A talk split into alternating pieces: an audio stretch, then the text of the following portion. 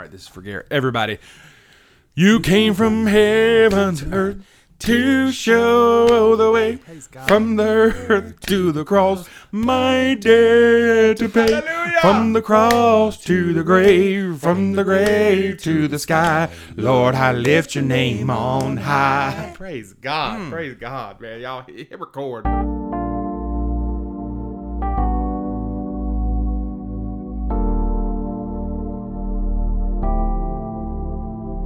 This is DJ Dave, and you are listening to the Bad Apples Podcast. What's going on, everybody? This is gospel recording artist Paul Bill Jr., and you're listening to the Bad Apples Podcast. Hey, this is Will Banner from New Heights Church, and you're listening to the Bad Apples Podcast. Hello, people near, far, and all the way around God's beautiful world. This is Jackson Price, worship leader at Hope Church, and you're listening to the Bad Apples Podcast. We live a bad idea. We live a bad holiday. We over the town while we push on the year. Why we're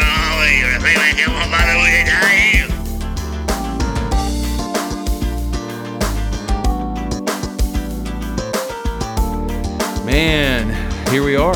We're back. Bad Apples Podcast. Back again. Yep. How are you doing? I'm doing all right. Yeah? Yeah. So I want to start this out. And I want to ask you a question specifically. Oh, okay. Garrett LaVault, what I would think would be a youth pastor extraordinaire, what I would think would be worship leader aficionado. You know, I think this is an age-old question. It's an age-old debate, probably been debated for the better part of 10 to 15 years. Okay. But I feel like our listeners deserve to hear our opinions on this. It's a very debated and controversial song lyric. You probably know where I'm going. It's sloppy wet. Oh! It's always sloppy wet. I knew you were going to go. I knew you were going to know. When I first started singing that song, when it first came out, it was I went unforeseen all the time. Yeah, how he loves what we're talking about. It felt more dignified. Sure, but after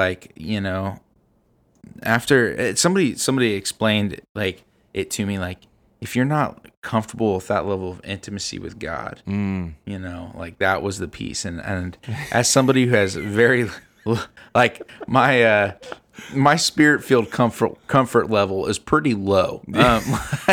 Sloppy Wet is my concession to the spirit-filled folk of the world. Not that I.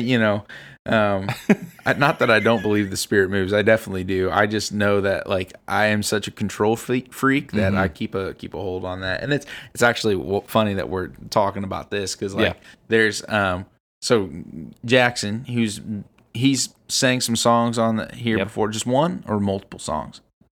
He did the Christmas song. I knew he did the Christmas song. Yeah, and he did an intro. But not a song. And he did an intro. Okay, so Jackson, friend of the show. He was telling me about this revival that's happening. Yeah, right now at Asbury University in Wilmore, Kentucky.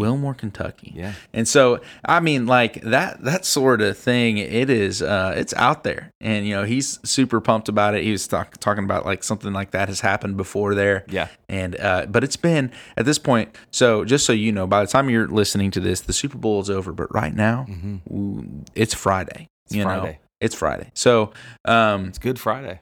Yeah, it is a Good Friday. It is not Good Friday, but it is, It's one of the Good Fridays of the year. Yeah. And so, anyway, that, it started on a Monday. The chapel service started at Asbury on a Monday. It's still rolling. Man. And they're expecting it to, just keep on going through the weekend. Wow. So the Spirit of the Lord's moving there. We, it's cool to see. It's cool to see. It is. And so, that I've never seen anything like that. The closest it's been for me is I've been to Passion a bunch of times, and Passion's amazing. And I love what Louis Giglio and his team is about. Mm-hmm. Have you ever been to Passion? Man, I haven't. So, funny story, Raleigh Sadler, who we've been talking about with Let My People Go, he actually, when he was the campus ministries director at West Virginia State, he would take the kids to the students to Passion. And the year that I was supposed to go, I can't remember exactly what happened, but I wasn't able to go. They went, And I was super bummed I missed it because McCray ended up being there. Oh yeah, I was like, man, this stinks. we would have been there together. That's incredible. Like, that's incredible. No, I want to go back this year. They're doing another dome. Dome event this year in the Mercedes-Benz arena in Atlanta. Wow. And so there'll be like 60,000 kids there. It's amazing. Which I want to take some of our college kids, and I want to take the seniors this year, and me. Sure. And I don't want to go do it. And it's something that we, like Emily and I, we went when we were in college. Mm-hmm. There's actually, we're recording this in my office. There's a picture, that picture over there you see next to the Bluey. Okay. Yeah, that was, you guys can't see it. I'm sorry. But, that was taken when we were very young and at Passion as college kids. Sweet, dude. So, we took kids back and it's amazing. You know, it's amazing what happens when, you know, when the Spirit of the Lord hits college students in such a way, it's like, you know, you're just in that tension of being a kid and being an adult, and there's so much pressure that happens there. But when the Spirit takes hold of students in that space, like there's so much potential energy. Yeah, and I got to see it, like, not just in worship or, you know, and people's lives changing. Yep, which was cool. It was all. I mean, it was always awesome to see thousands of people stand up because they'd heard the gospel for the first time, you know. Wow. Even if they've heard it contextually a million times, but they received the gospel the first time, and different moment. And it's so cool. But like, that's actually where I first heard of End It movement and like the slavery crisis and the stuff we've been talking about with Let My People Go. Yeah. Like, one year we raised millions of dollars to help end human trafficking and stuff. But we're excited about Let My People Go. I want you to talk more about our friend, Raleigh, man. Yeah, you guys get connected to Let My People Go, lmpg.org. Go there, get some resources, figure out how you can jump in to this fight to end human trafficking. If you're kind of lost on what are we talking about with human trafficking, how is it such a big ordeal, what does it look like for this to be such a big crisis. He also has a book called Vulnerable, and it's literally talking about human trafficking, how certain vulnerable people are targeted, what that looks like, and how we can get engaged with that. So, check out his book and, do it. Yeah, lmpg.org. Make sure you check them out. Follow them on social media. Follow Raleigh Sadler on social media. Get connected. Jump in the fight. Yeah. Well, I'm excited about being partners with them. I'm excited about a lot of things. I'm excited about our conversation today. We're going to be looking at our 10 essentials. Oh, now something that's essential, like, so, okay, let me back up here real quick. Mm-hmm. Now, this is something, it's a direct rip off of GQ. Okay. Direct rip off of GQ. They do this on their YouTube channel. I love it. I love watching them. It's the BA version of the GQ. Yeah. Okay. Yeah. So the what? The BA version. Oh gosh. Bad Apples, bro. Okay. My goodness. Know the brand. Yeah. My bad. So we're gonna look at our 10 essentials. What's funny though is that we've compared lists to make sure we don't have too much overlap. We did. But neither of us had coffee on here, but coffee is crucial to both of us. Yeah, I think we just kind of thought that was taken for granted. Actually, you know what? On my original list, I did, and then I forgot that I had it on there. So, well, we're drinking coffee today. Tell us about what kind of coffee we're drinking. Dude, we are having Black Rifle Coffee Company. Now, this is a little bit nostalgic for me. The first podcast that I ever had, Native Souls Podcast. Shout out to you boys. We featured Black Rifle Coffee on this podcast. That was our very first coffee we tried, and we're having Black Rifle here today. We started with the Silencer Smooth. Is that right, Garrett? Yeah. Master Coffee Chef is whipping it up on his Chemex. Now, I'm not talking about the 1999 version at Walmart. I'm talking about the original. Yeah, this is a legit Chemex. Yes. This almost made my 10 essentials because I love this thing so much. Oh, like, for sure. It was one of those things that, like, I drug my feet forever. Mm-hmm. You know, and I finally, like, I didn't buy it for myself. I asked my mom for it for Christmas because she was looking for something that was less than $100 to get me for Christmas. Sure. And I was like, all right, let's do it. And so, I've been drinking one of these every day in the office. Like I will roll in with my 8-cup carafe to staff meetings and make everybody jealous. Yeah. So we started with the Silencer Smooth. Yeah. So but, anyway, I'm sorry. I dove down the Chemex rabbit. Yeah. You're Silencer Smooth, light roast coffee, super good. Yeah. It was given to me. It was, it's really good. So now we're 2 carafes in here, guys. We're just now starting on the AK47. Now we went from light roast or AK espresso to AK espresso. Yeah. And this is a medium roast. I saw that on the bag. Okay. Yeah. But it is a fine ground. It is a fine ground. You're not supposed to put like super fine ground in your Chemex. Correct. So we might be walking out of here with black teeth. We very much may be. Let's try it. Oh, that's pretty good. Oh man. That's pretty good. Oh man. Yeah, that's not bad at all. Dude, so Black Rifle in the Chemex. I've never had Black Rifle in the Chemex.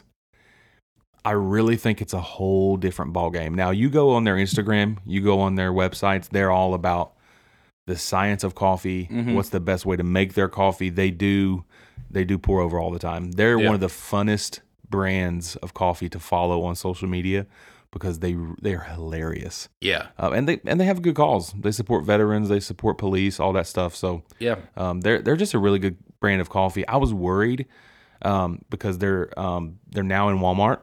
Mm-hmm. And I was super worried about the quality, you know. Oh, well, you know, like. I was worried. Yeah. And the mass production of coffee is, you always miss some. Yeah. You know, you miss out on some it's like the hands in on the process. Yeah. You know? Yeah. So, but it's good coffee, you know. So which one do you like better? Between the two that we had this morning? I don't know. It's really hard to say. I mean, the Silencer Smooth, I've been drinking that this week, and I really liked it. Yeah, it's good. This is pretty good. I wonder how much better it would have been if we would have had whole bean. And I agree. So, but it's not bad. Man, it's good. Which one do you like better? I'm going AK espresso, definitely the best. This is the first time I've had AK espresso. I'm usually Tactisquatch. That's the coffee I like from them, and Murdered Out, which is beyond. It's like a dark. Super dark. It's a super dark, it's super smooth for a super dark. I mean, it's still strong. Yeah, but it's a very dark roast coffee, and I love it. But this one, man, this one may be my favorite. That is real. I mean, it's really good. It's very smooth. It's got a lot of flavor. I mean, like I will say that I really expected it to be a lot more abrasive, and it's not. But where do you stand with this with Blue Bottle? Blue Bottle? Yeah. You don't want me to tell you because you're gonna be sad. No, I want you to tell me. I feel like the Blue Bottle. Now the stuff that you gave me, the winter blend stuff. Yeah. Like, you know, I've only got one sampling there. It felt like a lot of hype, you know, for what it is. I mean, you know, I'm sure that there are some blends or roasts or any of other coffee that is like, you know, is good. Like you don't become upper echelon, reputable, coffee roaster without having a good product. But like compared to like this or the Kicking Horse that I've been drinking in my office or that other brand, that Sumatra that I finished off last week. Was so good. And even the Black Rifle stuff. I mean, like I think it's all Blue Bottle doesn't shine there. Okay. You know? Now I will say standout. I'm not a winter blend. I'm not usually a blend coffee guy. Right. So I won't ever probably buy that blend again. But their single origin stuff is it good? Leaps and bounds above the winter blend. Okay. And I forget that I gave you the winter blend and didn't let you try one of their single origins. Yeah. I would. I mean, I'm always up for trying. other coffee. Yeah. I've got some from Green Day that I'm excited about. Now, guys, Green Day is sending us some coffee. Yeah. Well, okay. Well, let's see. We talked to Billy, right? Yeah, no. I ordered some of their coffee, so I'm excited about that. Anyway, 10 essentials. Just so you guys know, these are not like, you know, things that we have to survive, but they're things that are important to us. If you are looking for people that have more money and cooler gadgets, get on GQ's YouTube and watch some celebrities talk about the things that are essential to them. These are the things that are essential to us, and we're just going to go back and forth. They're not in any specific order. No order. And so, just so, like, all right, my first one for me is a hat or a beanie. Like, I don't, like, if you don't know me, I don't have any hair. So, like, if you've never met me, you don't know that I'm bald, but I'm very bald. So, yeah. And so I always have a ball cap on because I'm only 31 years old. And so being totally bald at 31, you know. But you make it work, man. I have to. You're like the youth pastor, Stone Cold Steve Austin. Okay. All right. Let's dial it back. Or Daughtry. You know, okay, that's probably more accurate. Anyway, but so I've always got a baseball hat and a beanie, man. As soon as it's fall, like, the beanie comes out and it doesn't go away. The flannel and the beanie for you. Well, I have to. It's so cold. Like, it's so cold. Yeah. Anyway, all right. So for me, hat and beanie, one of my essentials. Yeah. So hats are on my list as well. I've got a collection of hats. So mine is not for any particular reason other than I have always loved hats. Okay. Back in the day, being a rapper, you wore hats. Okay. So I fell in love with hats, and now I got all kinds of different hats. I got a brand new hat on today. It's got Bigfoot on it. Yeah, I did see that. I love it. Found it at Farm and Home. Shout out to them supplying me the hat for the podcast today. Talk to them. Would you say that? It sounds like we're sponsored. Exactly. We're not. But yeah, hats Farm are on Home my list. Is not like, oh, it's freaking Cody Dickerson. Get that man a hat. And he ain't paying for it. Give it to him. No, I didn't say I didn't pay for it. I just said. I know. All right, but you make it. Oh, I want to thank Farm and Home for hooking me up. Exactly. With that. No. They didn't hook you. I want to thank REI for hooking me up with this sweater that I paid $40 for. Like, yeah, no. That's, I mean, yeah. You know, yeah. Thanks, I'm always selling. REI. They gave me free shipping. Like, dude, you know. So, yeah, hats. Hats. Okay, but you said that there's another one, your other essential that's in the vein of hats. What's that? Like. Oh, yeah. So I have to have every 3 weeks. Now they say every 2 weeks, but every 3 weeks I have to have a fresh fade. Okay. I have to be at my barber, hair of the dog. Shout out to Logan. I have to be there. He has to cut my hair every 3 weeks. If I go over 3 weeks, I'm like stressing out. So I have to always have my hair fresh to death. Always been picky about it. Okay. So. But then I wear hats. Okay. Hats for me. Barber for you. Yep. So if you're keeping track of fresh fade. Yeah. Okay. So my second one, it's got to be like podcasts and audiobooks. Okay. Podcasts and audiobooks. I live on them. Like, so far this year, I just finished another book yesterday, but I think I'm through. Oh, shoot. I think I'm through like 4 or 5 books already this year. Okay. But it's all audiobooks, and so it's like. Because I go through them, like, you know, I'm washing the dishes, listen to an audiobook. Folding clothes, listen to an audiobook. Yeah. In the car, audiobook. So do you retain? Like, are you able to retain from what you hear? Enough. Like, it depends on which one, what I'm listening to. Okay. So, like, for example, just finished a podcast. I listened to the Carrie Newhoff podcast, and he talked about Andy Stanley's new book about parenting and stuff like that. Okay. So, like, I retain enough of that. Like, there's sound bites in there that click. Mm-hmm. The one I finished yesterday, it was Embodied. It's about transgender people through the lens of Scripture and the church and how we should respond to them, what kind of posture we need to maintain. And it's a really good book, really good book. He gets into some theological stuff. He gets into a lot of science stuff. There's a lot of it that's stuck. I mean, like, just because it's I don't have any other frame of reference. Right. And so this is an audiobook, right? Right, okay, right. Now, okay. The ones that like I wish I retained more of, and I just need to buy the book and then go through and get the stories, or like anything that's Malcolm Gladwell, absolutely. Those kind of stories and stuff like that. I wish that I took more time with to curate my own stash of stories that are fantastic. But anyway, podcasts, audiobooks, I'm listening to stuff that's like for fun. Like, you know, like I might be listening to like a book for fun. Or I might be listening to like the Outside podcast is one of my favorites. It's just junk food to me. So I just jumped into audiobooks listening to Irresistible by Andy Stanley. Yeah.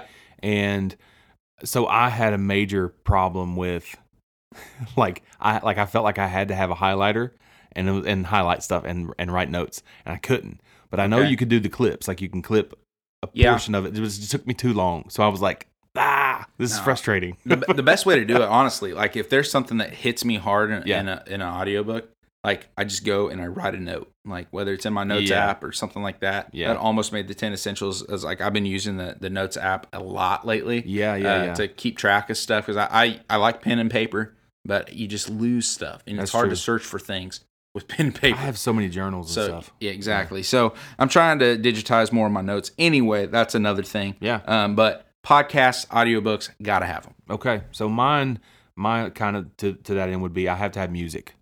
I have to have music in every form. Okay. CDs, still have all my CDs. Yeah. I have to have vinyls. I'm a big vinyl guy. I still go record shopping. Such a hipster. Yeah, you know. Yeah. And but Apple Music is what I use, so I have to have music. You know, just at all. Like this morning, I was sitting and I listened to like three new albums that released today. And that's funny. Yeah, like to me, like I'm a musician. I like to play music. Yeah, I don't like not enjoy music, but I very rarely just like chilling, listening to music. Yep, it's funny. So my brain works in playlists. Okay, so I have so many playlists. Like one of my, I was actually showing some of the students today because they were asking me what I listened to and. The other day, so I showed them one of my playlists with like hip hop albums, like my favorite hip hop albums, almost 3,000, 151 hours of just hip hop albums that I remember from listening to from 1998 till right now. Jeez, that's a lot of music. So. Then that's just the rap. Like that's not even digging into. I actually got a really extensive country playlist that I have. So it could be anything for me. Music is definitely an essential for me. Yeah. Podcasts here, audiobooks, and music there. Music, yep. My next one is it's a print Bible. Okay. Like I can't be without a print Bible. Amen. Now I like the Bible app. I'm not saying like if you read a digital Bible, there's nothing. I mean, there's probably nothing wrong with you, but like I use it, and like I'll use it for like if I'm in a spot where I need to find something very specific. It's easy to search. Yep. But there's something about like turning the pages of like my Bibles and knowing where things are based on like where I read it before or like a sermon that I heard, and there is something about a physical Bible. You can't replace it. I've got a ton of them. You know, there's one in my bag, in my car, at my 30 at my desk. But like, they're all over the place. But physical Bible. Yeah. So I'm very much physical Bible, pro physical Bible. If I'm in a pinch, I'll go to Bible app, or if I'm doing a plan. But I went on a very very quick and short premium Bible collection. And it got way expensive, and I was like, I can't live in this life anymore. But I got 2 premium Bibles that I absolutely love. One's a Schuyler NASB, goatskin, dark purple. Okay. And I got an ESV Heritage Crossway from Crossway. That's phenomenal. I won't even write in my Schuyler, but I mark up my Crossway one. Okay. A little bit. So all right. I have to have a physical Bible. I'm with you. All right. So I've been through my 3. Mm-hmm. Where's your 3rd? My 3rd is I have to have books. Physical books. I do have some on my iPad, but I have to have a physical book. I have a lot of physical books. I'm not even the type that I read them and I can't get rid of them. Like if I didn't like it, if I hated it, I'll get rid of it. But I love my books. Yeah. And I mark them up. I highlight them. I keep them. I go back to them. I love them. I love books. And now I'm digging into more books that like the Nick Offerman books. Okay. I want to dive into the, I know we talked about diving into some other books like Walden and stuff like that. So I'm getting even more into books now. Yeah. Which I already had a problem with books. So books are without a doubt my essentials. One of my essentials. All right. I want to keep like diving into these. Otherwise, we're trying to get through all 10. Yeah, there's so much you can go with like every one of them. Yeah. So much we can talk about. So like we're each through 3, right? Yep. Okay. We might have to make this a 2-part. I did hats. I did music, right? Okay, hats, books. Music, books. Yep. Mine are you had haircuts, music. Yeah, sorry, haircuts, music, books. Mine is hats, podcasts or audiobooks, and then the print Bible. Okay, all right. So let's each hit 2 more. Okay. I'm gonna try to find some things that we don't have, like things that are super similar. Okay. Here we go. I'm gonna pick a man. Do I want to go? All right, I'm gonna go technology, and I'm gonna go with something I wear. Okay. All right. So let's go with the technology piece first. An iPad. Now I have a MacBook. I actually have 2 MacBooks, like through the church, and so there's one that we use for just the gym and projecting and that kind of stuff, and then there's one that's like my work computer, and then like I'm all Apple all the way. Yep. And I like my MacBook. Mm-hmm. I'm not saying it's bad. It's really good. Right. But I like the iPad even more. Sure. Now you can't do as much, but that's kind of the beauty of it. Yeah. It's like if I've got to go write a sermon someplace, like I'm taking the iPad because like there's not all of this stuff that like, I got tons of files on my MacBook and like there's a lot of notifications. It's my big workstation. Sure. And here in my office, I've got I got a dock where both of those go, and they go into this massive monitor. It's beautiful. That's where I do all my my work. But like the iPad is fantastic for like, I love it for message prep. I love it for like, I just throw it in the bag, and if I have like a creative idea at a coffee shop, I'm typing away at that. Yeah. It's great for web browsing. I love the iPad, and I got spoiled. And when I was at Mount Pulaski, I was up for a new computer, and I said we can either do this MacBook with everything that I want, and it's gonna be $3,500. Yeah. Or I can get an iMac and an iPad Pro for it ended up being like $2,000. Yeah. And so they're like, oh yeah, do that. So for sure, some people are looking at their church budgets and they're like, this guy spent $2,000 on technology. Guys, if you don't know, Garrett is the youth pastor of a mega church. Okay, wait a minute. That I'm talking about Mount Pulaski. Oh, my bad. Which was not a mega church. And Hope is not a mega church either. It's a mega church to me. Okay, it's a large church. Like comparatively a large church. Mega churches like We need to do an episode where we have like the definitive levels of what sizes our church is. I like it. Because to say that we're a mega church and that Elevation is a mega church is we're not true. Even like in the same. Shout out to Stephen. Yeah, right. Jeez. So anyway, iPad is my piece of technology. Okay. That like I didn't have one when I first came to Hope. Okay. For 3 years, I didn't have one, and then I went to Colorado, for my retreat, and I ended up actually taking one of the kids' ministry iPads. Okay. Because I didn't want to lose my MacBook was my thought. I had some work I needed to do. Yeah. But I didn't want to lose my MacBook. I just needed to do some writing, and so I took that with me, and I'm like, I gotta have one. Like this, I missed it so much. Yeah, I love it for sermon prep, where if you do like your slideshows there, like with Keynote, you can cast to a TV and see your notes and see the slide. Love it. iPad for the win. That's mine. That's an essential. So I have an iPad. Okay. But my essential in the realm of technology would probably have to be my MacBook Pro laptop. Okay. And mainly because I record a lot. Okay. So it goes a lot of places with me. Either I'm recording music, or either I'm recording a podcast, or either, like, all of my songs are on there. All of my, any type of typing I'm doing on the MacBook Pro. I would probably prefer my iPad, but my iPad's battery, it just sucks. Oh, okay. So I could just get a lot more time with my computer, with my laptop, than I can with my iPad. Now, it may just be my iPad. Okay. Because I take mine off charge and it's dead in probably 5 hours. Okay.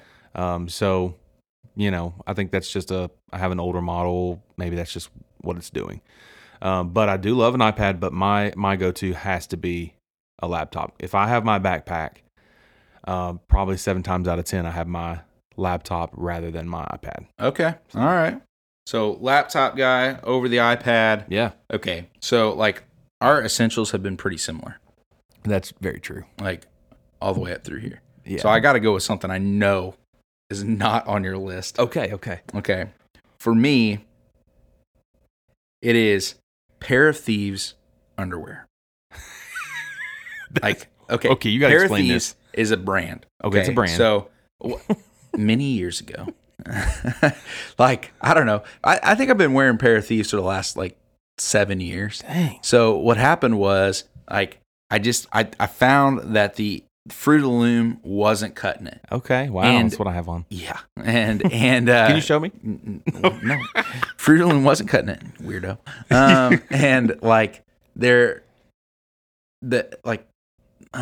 Premium sort of boxer briefs and stuff, or boxers and that kind of. It was so expensive. Yeah, and it's really just upgraded Fruit of the Loom. Yeah, and so it's anyway, I went to Target.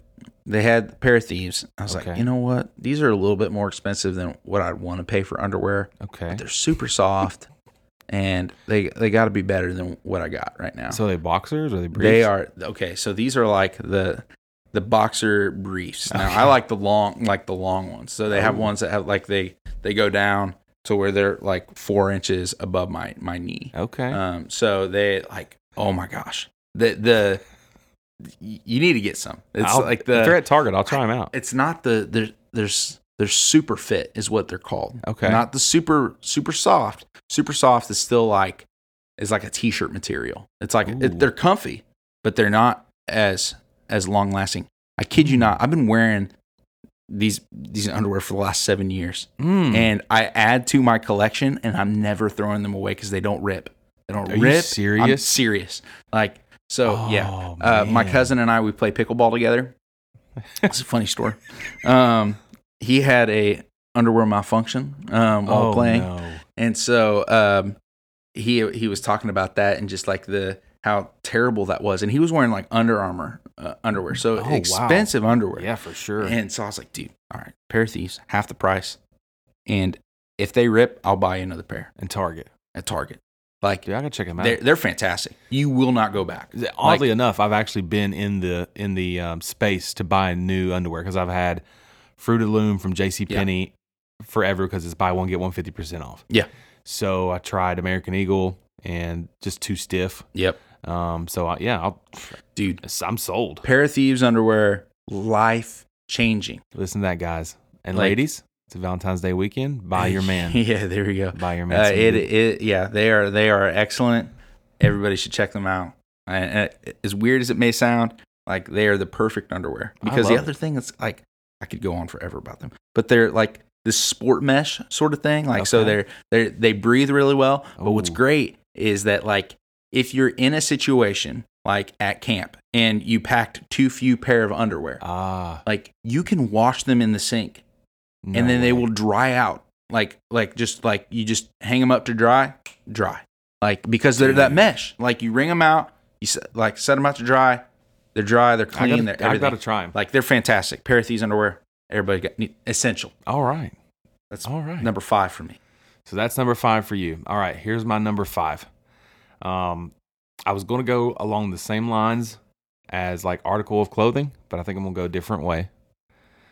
I'm gonna go. Since we're talking about underwear, I have to have Mint Chill Dude Wipes. Mint Chill Dude Wipes. Dude, I'm gonna throw it out there. My butt is pampered. Okay. Oh, gross. Like, it's a diva and it's clean, bro. It's clean. I'm a big guy, you know, and I've got to keep it clean. If people are still listening to this, I have no idea. Like, you know, they have to be looking at this like, these two idiots, they have the same essentials, and then they differentiate here at underwear and wipes. I've got to have the dude wipes. Yeah. So I want to give a little bit of a backstory. So I never knew what these were. I never knew that you could, like, you know, I knew there were baby wipes or whatever. So we were at camp. I was at a youth camp. We were working a youth camp in West Virginia. Yeah. And I was staying with my friend Kyle, and huge shout out to Kyle. I love you, Kyle. He got me hooked on these things. We laughed and we called them Flushies. Okay. Okay. They were the Equate Walmart brand of flushable wipes. Uh-huh.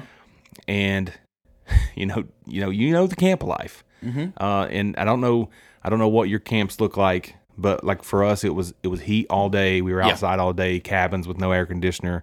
We did get to stay in the ministry lodge because we were working, so we got to stay in there. And you know, there was some chafing, there were some uncomfortable times. Yeah. And he said, "Man, I got these Flushies," and we just laughed. I'm like, what is a Flushie? So they were Equate flushables. So then I went down this rabbit hole of having to have Flushies in my life, having to have these flushables. Yeah. So then I saw on Shark Tank these dude wipes. Right. And I said, what is this? So I found them at Walmart, found dude wipes, Mint Chill. And I said, I'm never going back.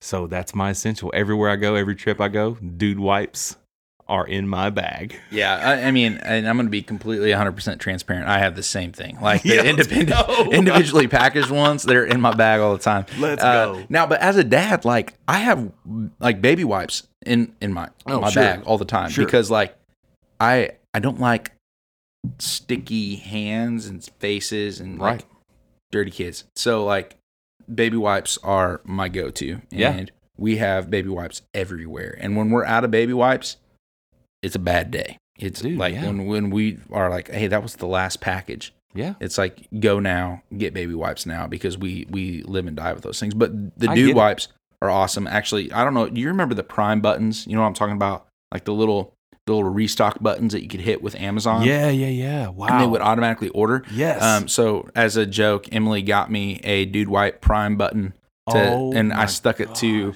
the like our sink right next to the toilet. Dude, I forgot about those things. So yeah, and that's so every time I ran out of dude wipes, I just hit the button and it would automatically order them for me. So your dude wipes too? Yeah, not anymore. I have kids and it got too expensive to keep up with. They're expensive. Dude wipes. The only dude wipes I have are the ones that are like individually packaged. Gotcha. And the smaller ones. Yeah, so those go with me backpacking, like in the airport, like everywhere. Yeah, dude. Love those. I'm telling you.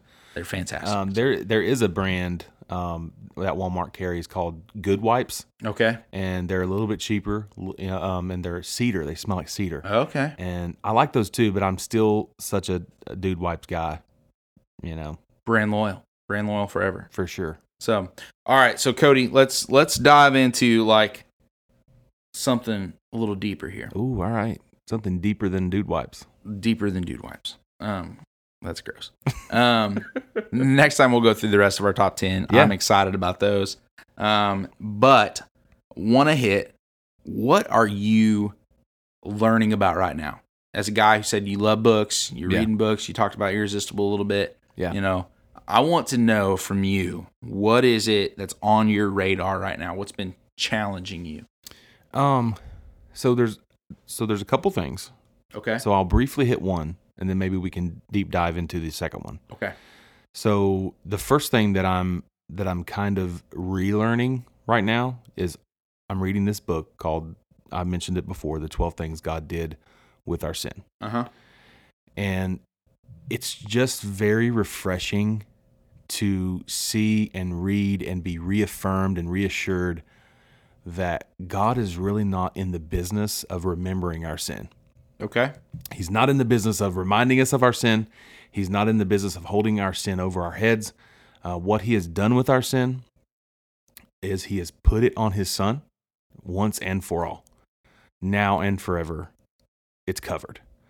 And I'm kind of also learning that God is such a loving God, but he's also a just God. So not only is he forgiving of our sin, but he dealt with our sin. Yeah. So it's not like he's this kumbaya God who's up there saying, "Nah, I don't care if you sin." Yeah. I don't care. No, he cares. He cared enough to put it on his son.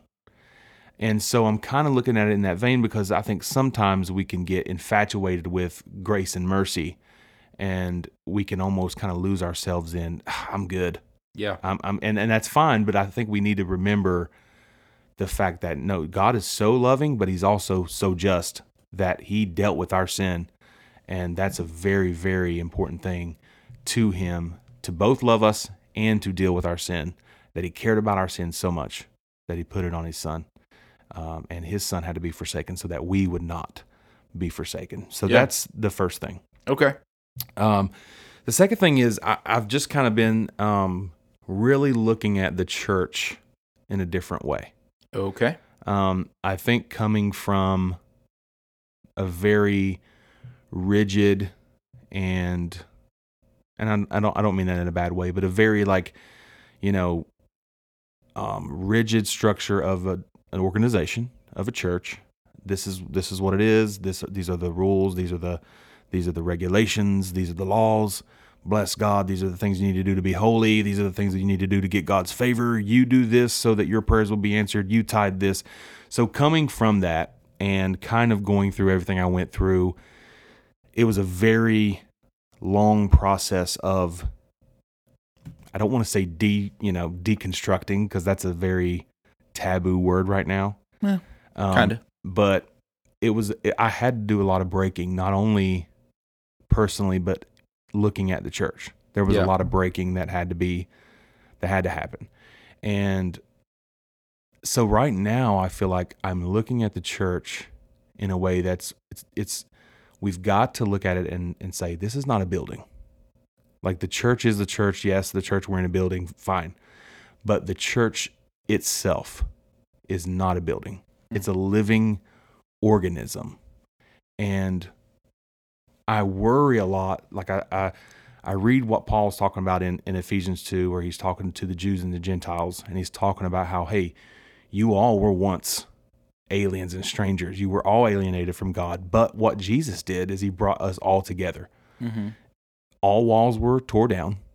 Everything was made, accessible again through Jesus. So I think what I think about is like, we look at people who come into the church, and I'm not saying every church is like this, but I just look at the church and I think we are looking at people and we are determining whether or not they belong in the church when they do belong in the church. And we're kind of in that same vein that Paul was talking to the Jews and Gentiles about. And he's saying, hey guys, we're all a part of this because of Jesus. Yeah. There's no more laws or there's no more things that we can look at and say, hey, you can't be in this. You can't come in now. You don't have access now. No, Jesus took that and he said, no, I'm giving you all access to this. And so it does worry me a little bit, I think, when I look at the church today, and I see so many people who no longer find the church irresistible like they did back in the day. Yeah. When I say back in the day, let me go back. Back in the Bible times. You're saying like Acts. In Acts. Yeah. When you talk about the way. Yeah. This group of people, and the church was irresistible. And that's kind of what the book, Irresistible is about. And it really kind of hit me hard, because I'm like, man, what are we doing? And how do we fix it? And can we fix it? You know what I mean? Yeah. So, all right. So just so we're like all on the same page, I'm trying to connect some dots here. Yeah, so sure. You're having these renewed thoughts about the church, really looking at your past experience. Yeah. I like that you said deconstructing. Okay. Because I think it too. I think it's important that we frame that correctly. Like, deconstruction is something that like is crucial. Mm-hmm. If you're going to take your faith seriously, there's a certain amount of deconstructing you have to do. I agree. And so, like, for everybody, like, is labeling deconstruction as this thing that's like, oh, this is your step before leaving the faith. Well, yeah. It is if you have decided that questions are not allowed.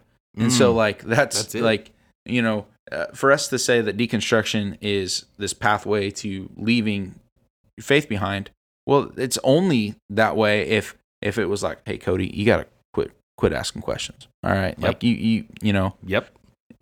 Everybody is included in the church, kind of. So, like, but you need to quit what you're doing. You already belong. Just like get in line. Anyway, that's right. If we look at deconstruction as something negative, and that's our posture towards questions that are asked, it's always going to be broken.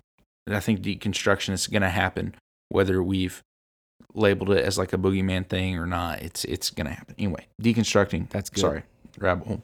No, that's good. Deconstructing your thoughts on the church, inclusivity versus exclusivity. This is all coming from your dive into Irresistible. Yeah, and a little bit before that. Like, okay. I was kind of like, you know, this new year, I was kind of just, you know, I feel like I have come out of this very, you know, this season of breaking personally. And I went through divorce, went through everything I went through with that. And I feel like this year kind of all of that's off of me. Okay. You know what I mean? Yeah. So I'm looking at it differently and saying, okay, how can we do this differently? Mm-hmm. Because the God that I found in the middle of this crazy season, the Jesus that I found is not the one that I thought I had found. Okay. Does that make sense? Yeah. So you're feeling more. You're feeling like, I don't know. Just to kind of rephrase what you're saying. Yeah, yeah. But like you're saying that as somebody who was divorced or somebody who had gone through just some big, you know, I'm gonna say like some embarrassing things that came out, and just kind of feeling very separated from God and the church and really all those other things. Instead, what you found was grace. And it's like you found a Jesus who has a different posture towards you than you initially had thought of. Absolutely. If you behave, I will love you. Instead, it's like, I love you and I have something better for you than what you are doing right now. But what you do right now, even if it doesn't change the way I feel about you. Yes. And so like that kind of posture of Jesus, it does change things, and I think that like that opens the door to these conversations where people who have felt outside of the church because they've been deconstructing, they've been wrestling with habitual sin, or they you know, come from a different background or have different baggage, or you know, whatever the things are, they feel like they don't have a place in church, and so. Now it's like now I have these parameters off of me as far as denominationally, and I'm feeling for broken people. Like my heart really breaks for broken people, and I think that's all people. Yeah, but I'm also looking at the people who are not usually looked at. And I'm thinking, man, how can we connect them to Jesus? Like the LGBTQ community, like the transgender community, like these people who are so kind of cast to the side and like, oh, we can't do nothing with them. They're just sinners. They're, you know, whatever. They're an abomination. And I'm thinking, no, they're broken just like us. Yeah. And how, like, I'm broken, they're broken, we're all broken. Like, so how do I make that connect in it? And how do I point them to the Jesus that found me? Because let's be honest, I didn't find him. He was never lost. I found him. No, he found me. I mean, that's what I meant. He found me. I was that sheep that ran away from the 99 who thought they were good, and he ran after me. And so I've preached that a lot of times, but I've never experienced it. Until I experienced it. Yeah. And so, you know, I guess my heart is just so full of that I look at the church and I, I don't look at it in a negative way. I love the church, but there are things that really convict me or bother me, and it just makes me sad. It breaks my heart because, man, there's a Jesus, who's very real and will come after you in your worst state, in your worst place, and And it's fun that you are in Irresistible. Irresistible is one of those books that, like, when I look at books that have really shaped my faith, it's one of the books. I mean, like in the last 5 years that have challenged me more and caused me to, like, re-examine what I say and what I think. I mean, like, if you've read the book and you're like, oh man, Andy Stanley's a heretic, we can talk about that sometime. But but the truth of the matter is he does lean into some things that are really important for all Christians, but especially church leaders to be thinking about, because we have to think about who God is and who Jesus is as, like, beings with personality, and beings that are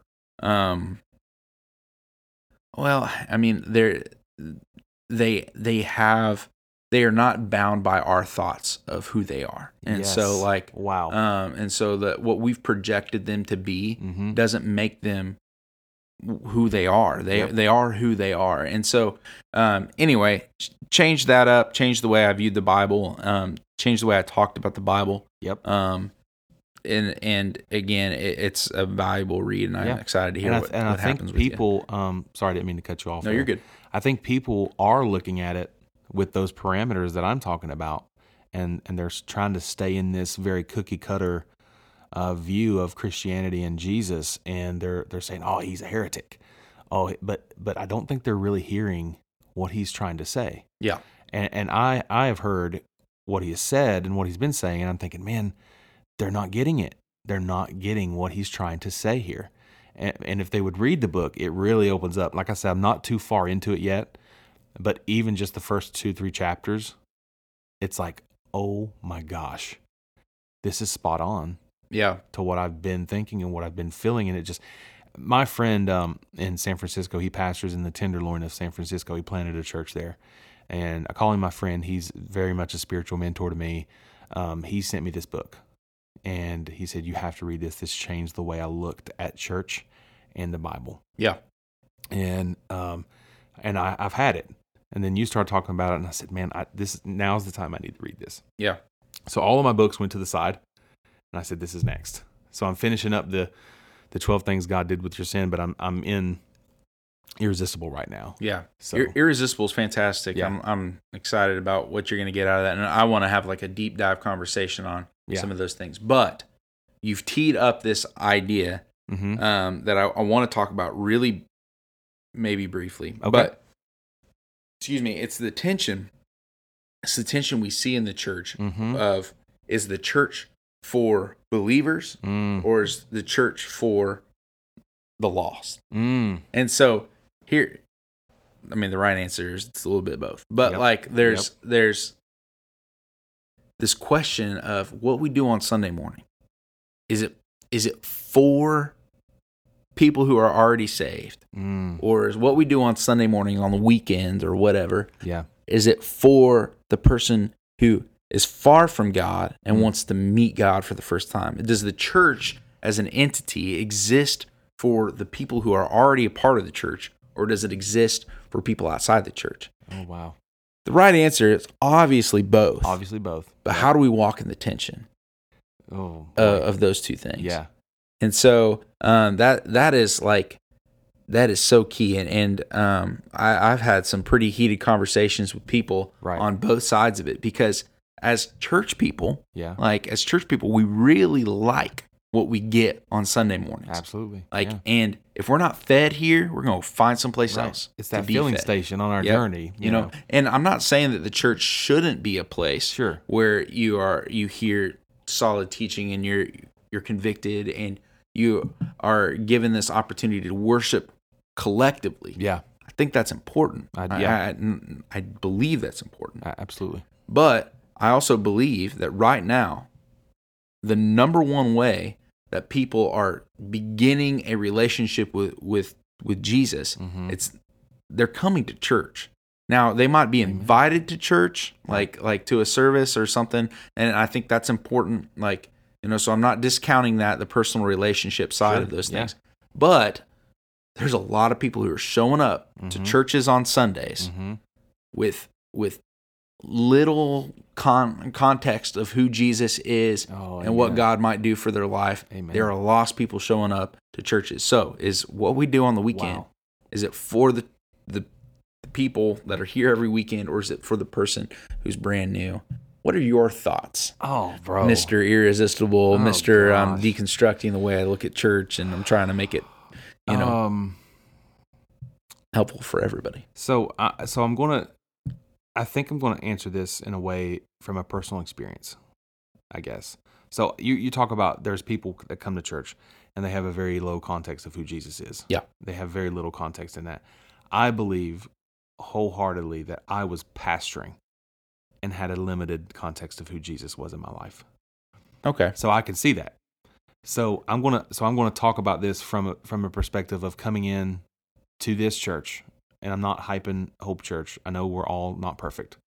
But what I'm saying is I came in and I felt lost, basically. I was, in a nice way, kicked out of the last church I was attending. And I felt lost, okay? I had every reason to hate the church. I had every reason to not go back to church.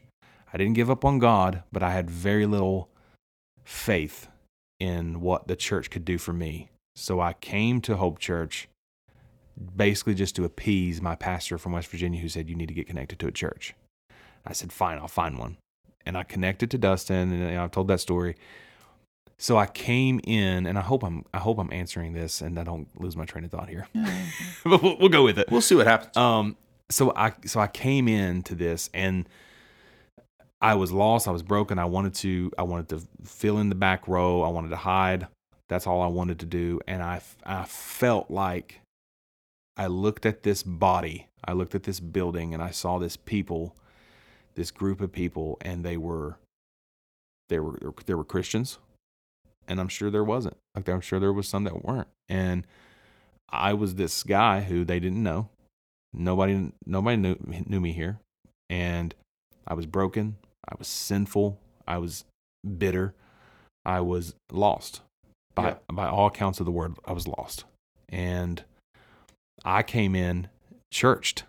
I've been churched for my whole. I was dedicated in the church when I was 11 months old. I've been churched, and I needed something more. And I felt like God met me there. So I guess what I'm trying to say is there were Christians in that building who were getting what they need and getting what they needed to have in that moment.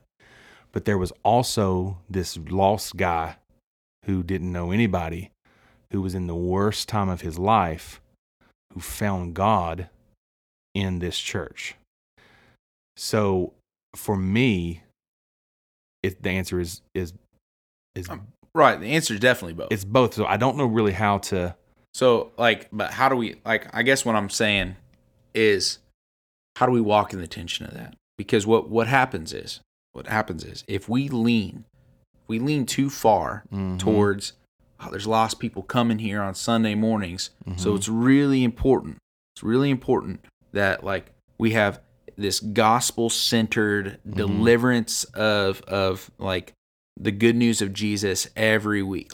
For example, with youth group, I'll just tell you kind of where we're at, with the way I model youth group. Okay. Every Sunday night, there is a gospel presentation, because I know that there are kids that are there Absolutely. That are not familiar with the gospel. Yeah. And I also know if there's one thing I want every kid to graduate with, is I want them to be able to tell somebody the gospel. And you can't tell somebody if you don't know it. So we go over it again and again and again and again, because I want kids to know I was lost because of my sin. Yeah. Jesus died for my sin. Yeah. He rose from the grave as a symbol and a seal of the promise that we have that we too will have new life, resurrected life, if we place our faith in Jesus. Not because of our goodness, but because of his goodness. He took on our sin. The gospel. Yep. That's how it works. So we do that every weekend. Mm-hmm. We do a lot of things on the front end to connect like new kids, make it easy to invite a friend. Sure. You don't have to believe in Jesus to be here. Right. The space that's really for like the kids that are here every week is small groups. It's like you actually have time to contextualize what we're talking about. That's true. You know, to your life. So I guess I'm going to pitch something out there. Okay. I think I know where you're going, but go ahead. Well, yeah, you should, because I just told you where I'm going. Exactly. But like, what if the answer to walk in the tension of what do we do with people that are coming to church on the weekends who don't have any context of Jesus? Yeah. And how do we continue to help Christians grow? Because it's important as a fellowship of believers. I agree. We worship together. You know, we take the Lord's Supper together. Yes. We encourage one another through the reading of Scripture and the gospel of Jesus. And so, anyway, we have all of that. But I think that if you're somebody who knows Jesus and is very aware of what's happening, like on a Sunday morning, knowing that there's going to be lots of people from lots of walks of life, what if we were able to take a step back on Sunday mornings and say, you know what if we spent more time focusing on that lost person that might be here for the first time? Because I know that later in the week, I'm going to enjoy a fellowship of believers in my small group that's going to help me like grow, or like, you know, I'm going to call that friend that I'm close to and, you know, they're going to help me grow. I'm going to do my own personal quiet time working with Jesus, because what I think what's happened in Christian America is that we've taken for granted that everybody has a concept of who Jesus is, and everybody has this relationship with God. Yep. And so because people were going to church for so long and it was a taken for granted thing, church turned into this place where it's like our Sunday morning gathering is this collective community of people who all believe the same things and can celebrate together. And that's a beautiful thing. I've seen it done well. Sure. I've seen it like, you know, I think about my grandma's church in Iowa. It's a small church. Sure. It is the community comes together. The longest part of the service is the announcements time, because they're just announcements and prayer requests. 20, 30 minutes. Yeah, for sure. Just like, you know, we need to be praying for this person and this, you know, Geraldine came through the fire. Geraldine came through the fire. But, you know, just like those kind of, and it's wonderful. Yeah. But what has happened is that like that church is the anomaly. That's a rare thing, I would think. Yeah. You know, we're seeing more and more churches like Hope where there are some deep relationships here, but we're also having a lot of turnover, having a lot of people come in who are asking questions, who are deconstructing, who feel hopeless, who are invited by a friend. Yes. So what if the answer down the road for the church is to make our Sunday mornings more like open and trust and convict our longer standing Christians, our experienced folks, to do the deep work during the other 6 days of the week. But on Sunday mornings, yes, we're going to worship together. Sure. But man, this is not the only place where you're getting fed. Yeah. You know? And so that's incredible that you said that, because so I'm going to give you an example that just happened to me this week. Okay. I'm in Rooted. Okay. Yeah. I'm in this group called Rooted. And also, you know, I also have a small group that we meet together on Wednesdays. Sunday morning came. I was up. You know, I was worried about my dad was sick, so I was worried about him. So I was waiting on some news, and it was about 3:00 before I finally got to bed. And I woke up Sunday morning and I said, you know, I'm not going to church, because I was tired.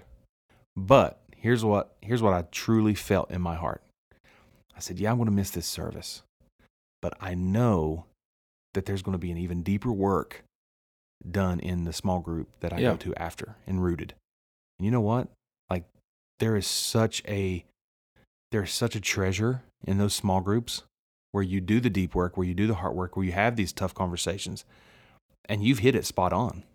Like, what if the services are open and geared toward these lost people?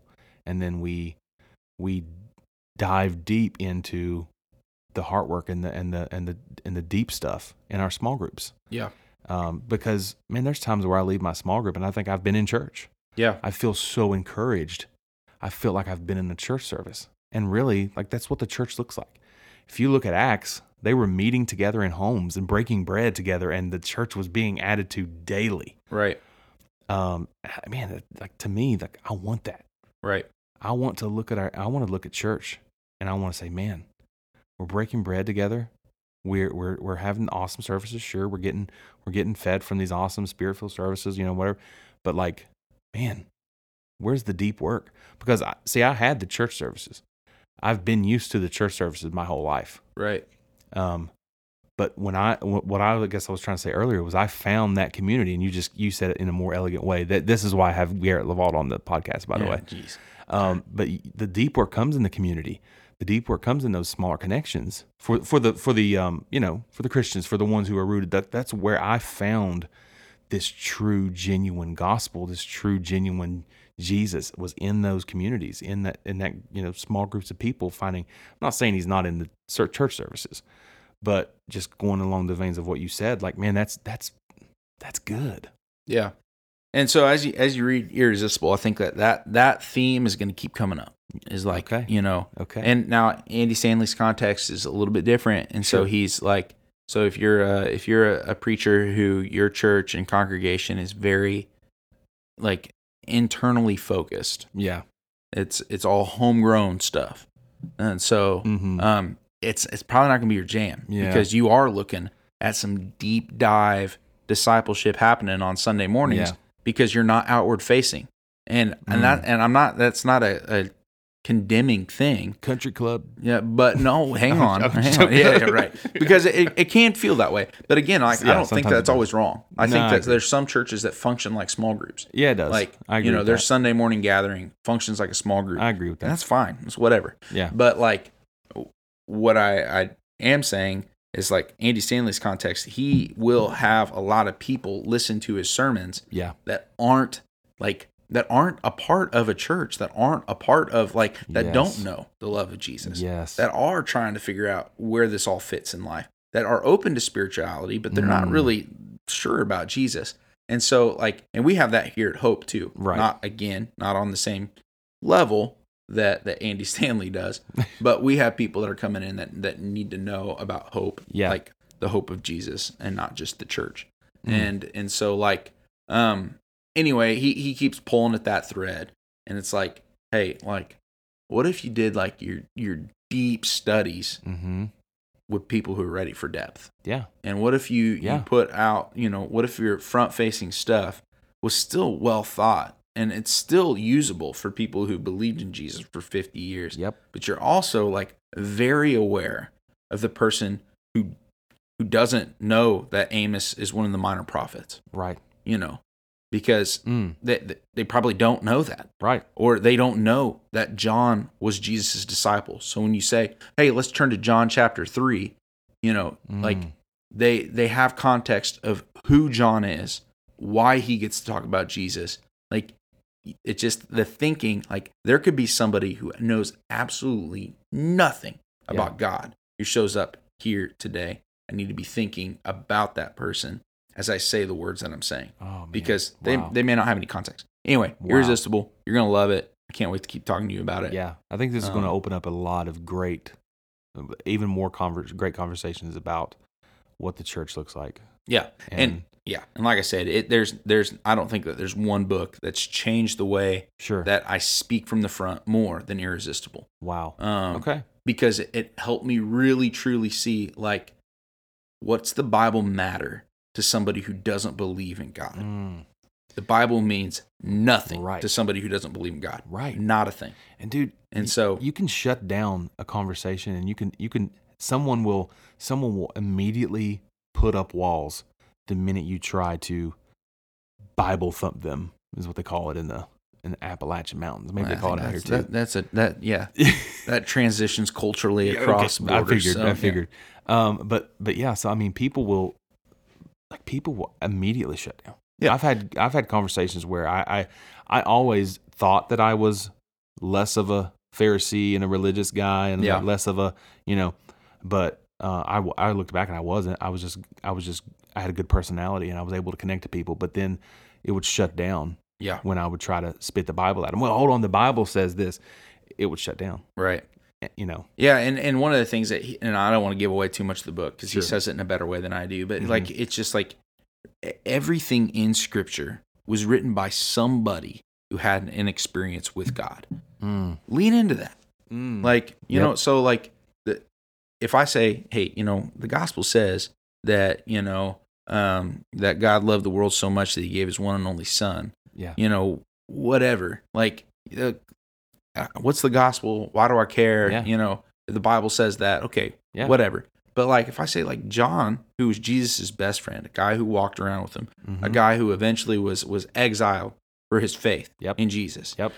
Somebody who had a job doing something else, Jesus invited him to follow him, and he did, and he saw these amazing things. He was close to Jesus. He wrote down his experience with Jesus. Mm. That gives context of who John is. If you've been in church a long time, you already know that, and you can take that for granted. Sure. But as somebody who, outside looking in, John 3:16 says this, who's John? Why is there a number? Oh, man. Wow. But to help organize and give context to what's going on, so valuable. Yeah. And, so I'm excited for you to keep reading it. I'll tell you this. I have had more conversations that led to fruit since I have went through everything I went through because of the experience of it. Mm-hmm. Because it's I've stepped out of that. I'm not going to preach at you. I'm not going to hurl scripture at you. Mm-hmm. But here's what I'm going to talk to you about my experience. And how you connect to that is how you connect to that. But here's what Jesus done for me. Here's what happened when I was at the lowest of the low, when I was at the darkest place of my life. Here is this experience. And when you can connect to someone without just hurling scripture at them, that's different. Yeah. And I think that's what you're saying. Yeah. I hope you guys understand and know that you should, every time you turn on to this podcast, you should have a notebook. You should have your Twitter ready to go. You should have however you take notes, you should be taking note on everything Garrett LaVault says. Okay. All right. You need to dial that back. I'm not. I really think you're wise way beyond your 31 years. Yeah. Maybe. It's the audio book. Or maybe you're just my best friend. I think that you're a little bit biased, but yeah. No, we hope that you're blessed by being a part of our ramblings and meanderings and our deconstruction and our reconstruction and our 10 essentials. Yeah. I promise next episode that we go through the 10 essentials, they won't be so mirrored. Yeah. All right. I was telling my mom last night though, we're kind of the same person. We're very similar. We have some similar things, but as I'm looking at my other five and the other five, you're not there. You're not going to be on any of those. And so, all right. The first five are pretty much the same. Yeah. But the next five, you're out on. Okay. I know one that there's a shared context, but the rest of them, I don't think you'll be there. Okay. So I'm excited. Yeah. I want to, before we leave, I want to give a shout out to the people in Canada who's listening to us. We love you. Sweet. We got some Canadians.